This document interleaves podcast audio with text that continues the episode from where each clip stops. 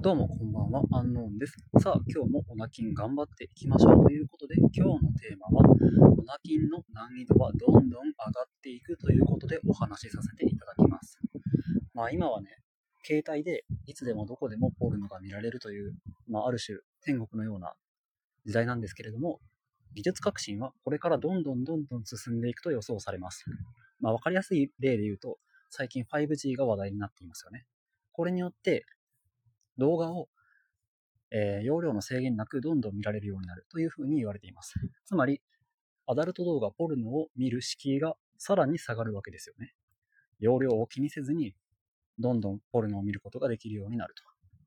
また、VR ですね。今は結構ご体操な VR の、えー、デバイスをつけて視聴するようになっていますが、これも技術革新が進んでいくと、例えば VR 専用のメガネをつけるだけでそういったものが楽しめるようになるかもしれません。まあ、一つ言えるのは、こういった技術革新によって、ますますポルノ中毒者が増えていくということ、そしてそのポルノ中毒の度合いもどんどんひどくなっていくということですね。まあ、これも本当にひどいことになると思いますよ。マジで家から一歩も出ずにポルノに入り浸って離れられなくなる人がどんどん増えていくんじゃないかなというふうに思っています。つまり、オナキンができる人とポルノにどっぷり使っている人の差がこれからどんどん離れていくわけですよね。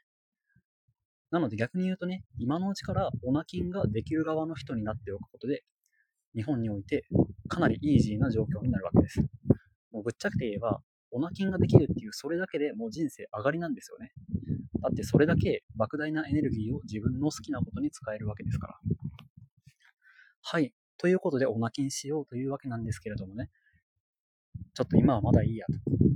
ちょっと気が向いたらおまきにしようかなって思っているそこのあなたに聞いてほしいんですけど、今言ったような理由で、将来オナキンをするのはとても難しいのではないかなっていうふうに思いますね。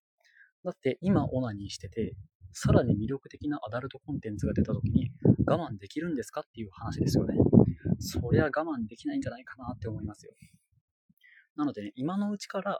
ちゃんと自分の性エネルギーの扱い方の練習をしておくべきなんですよね。オナキンっていうのは一発で成功するっていうのはほとんどなくて、自分の癖だとか考え方だとか、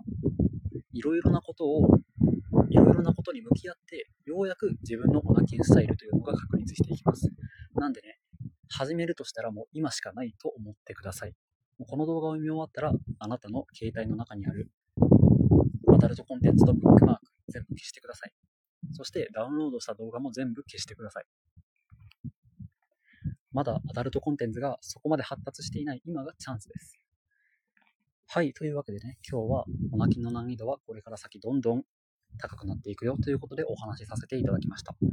本日もご視聴していただいてありがとうございました。日本中に正しいお泣きの方法を広める活動をしています。ぜひフォローよろしくお願いします。またコメント欄にて感想、質問、応援のメッセージなどをいただけるととても嬉しいです。それでは皆さん、良い一日を。